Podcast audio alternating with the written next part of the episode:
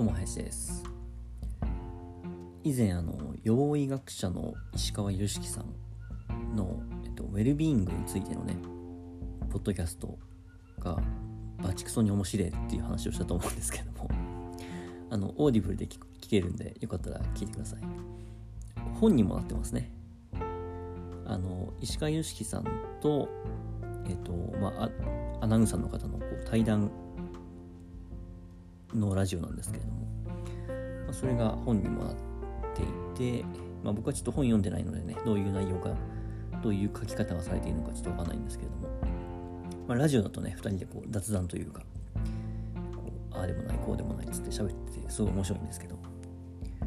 その中でね、石川良樹さんのお父さんが登場する回があるんですよ、途中。おお父さん出てきたみたいな。で、ね、石川良樹さんのことは僕よく知ってたっていうか、まあ、いろんなメディアで見てたんですけれども、あの、面白い人だなと思ってね、ウォッチしてたんですけど、お父さんもね、お医者さんだったっていうことを、その時初めて知って、でね、石川良樹さんの面白さっていうのはね、お父さんから来てるんだなっていうのはね、すごくよくわかる回でした。回っていうか、その多分、お父さんが登場した回が4、5回にわたってあるんですけれども、でね、お父さんが、あのいろんなねこう僻地みたいなところに行って診療を出張診療みたいなことでねやってた人らしいんですよ。なんかそういう分野のお医者さんだったらしくて。だから全部見れるんですよね。いろんなあらゆる病気とか怪我とか。でえっ、ー、とまあいろんなところでねいろんな講演会とかもしてる感じで、まあ、いろんな話をしてたんですけれどもあの石川さんのお父さんの診療方法というかその対話の仕方がすごい面白くて。ちょっとその話を今日しようと思うんですけど、1個だけ。あの、健康診断とかで、あの、まあ、検査をしてね、で、後日結果が出るじゃないですか。で、まあ、今ってね、単純にこう紙でだけでもらっちゃう場合もあると思いますけども、まあ、あの、昔だったらね、昔っていうか、ちょっと前までは、こう、お医者さんと面談して、あの何も異常ないですみたいな。まあ今でもあれか、検査の時にちょっと面談ありますね。そう。でお医者さんとこう対面で話してあのどっかなんかこう気になるところありますか？とか聞かれて。である程度ねその場で出る数値とかも出てきて血液検査の結果とかも出てきてであ特に問題ないですみたいな。で終わりますよね。でそのことについてね問題ないですっておかしくない？みたいな話してて。もうその時点でちょっと面白いじゃないですか。普通普通でしょって思うんですけど。問題ないっていうことがなんかいいことのように言ってるけれどもなんか問題ないっていう返答の仕方って逆に言うと問題がある可能性が常にあってラッキーですねあなたは問題なかったですみたいな言い方だよねみたいな話をしててなんで問題がある前提で話してんのっていうこと言ってたんですよね。あの、まあ、英語のギルティとノットギルティみたいな感じですかね。まあ、そんな話はしてなかったですけど、イメージ的にはね。で、その YOSHIKI さんのお父さんのね、診療の仕方っていうのが、例えばですけれども、健康診断の数値の結果で、まあ、えっ、ー、と、肺機能問題なしと、えー、血液問題なし、で、肝機能にちょっと、あの、悪影響が見られるみたいな場合があったとするじゃないですか。で、その時にね、普通のお医者さんだったら、あ、ちょっと肝機能悪いね、みたいな、要、要検査ですね、みたいなことを言うと思うんですけど、その YOSHIKI さんのお父さんの、その、患者さんっていうか、その、受けてる人のね、そのやり取りっていうのが、なんか、肝機能の数字ちょっとあれですけど、他の腎臓とか肺機能とか血液とかなんか全然健康ですみたいなすごいですねっつって。どうやってここまでこんなに健康に生きてきたんですかみたいなことを言うらしいんですよ。だいいところにフォーカスしてそのあなたがここまでけんこんなこれだけのね素晴らしい数値を維持してきたのはなんかこうあなたのたゆまぬ努力のおかげですとかあなたの日頃のね生活習慣が素晴らしいからですみたいなみたいなアプローチをしていくっていうことなんですよ。構面白いですよね。そんなこと言うお医者さん他に知らないですけどね僕は。でそれをねじゃあこれを聞いてるあなたが健康診断に行ってそんなこと言われたらどう思います？なんかちょっと自分頑張ってんなとかあ自分の生活なかなか捨てたもんじゃないんだなみたいなちょっと前向きな気持ちになりますよね、まあ、病は気からじゃないですけれども結構それって大事なことだなと思ってで実際ね YOSHIKI さんのお父さんが診療してきた人であの相手の人たちでねやっぱりそういうこうなんだろうな対あの応対をしていくうちにどんどんこうやっぱ健康になっていく人が増えていくっていうことなんですよね。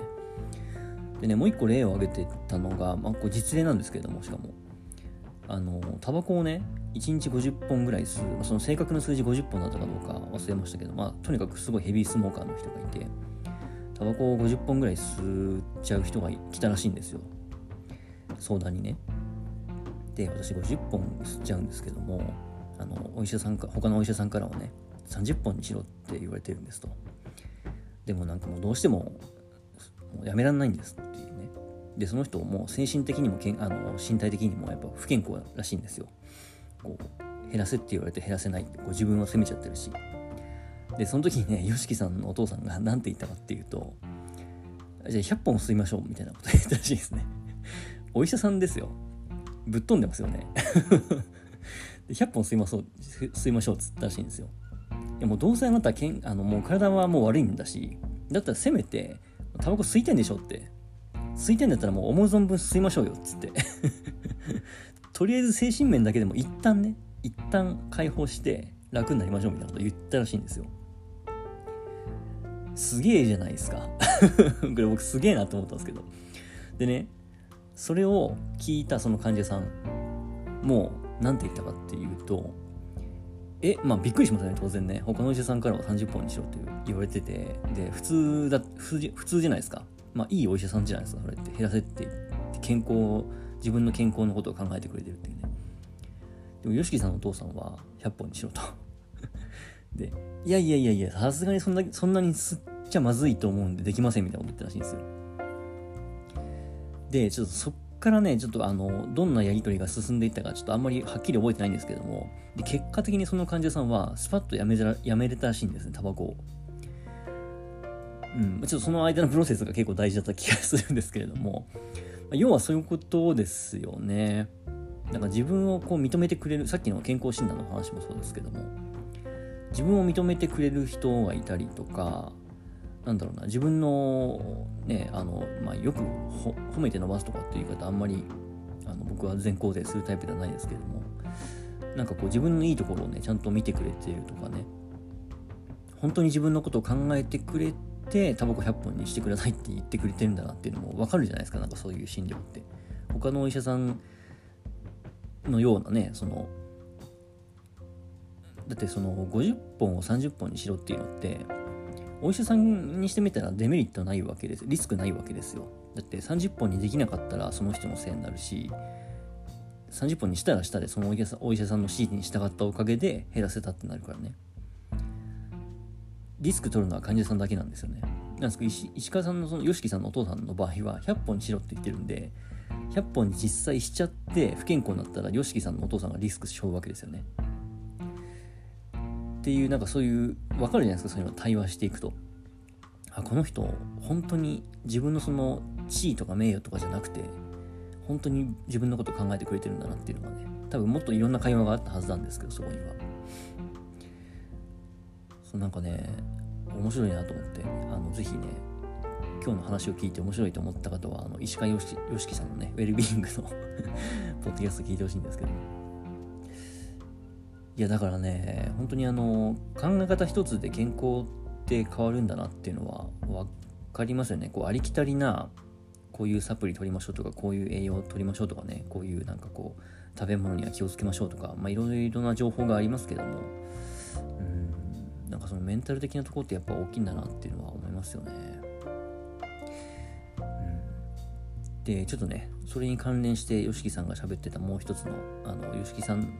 の研究で面白かったことがあったんで、えー、ちょっと明日また続き話したいと思います。以上です。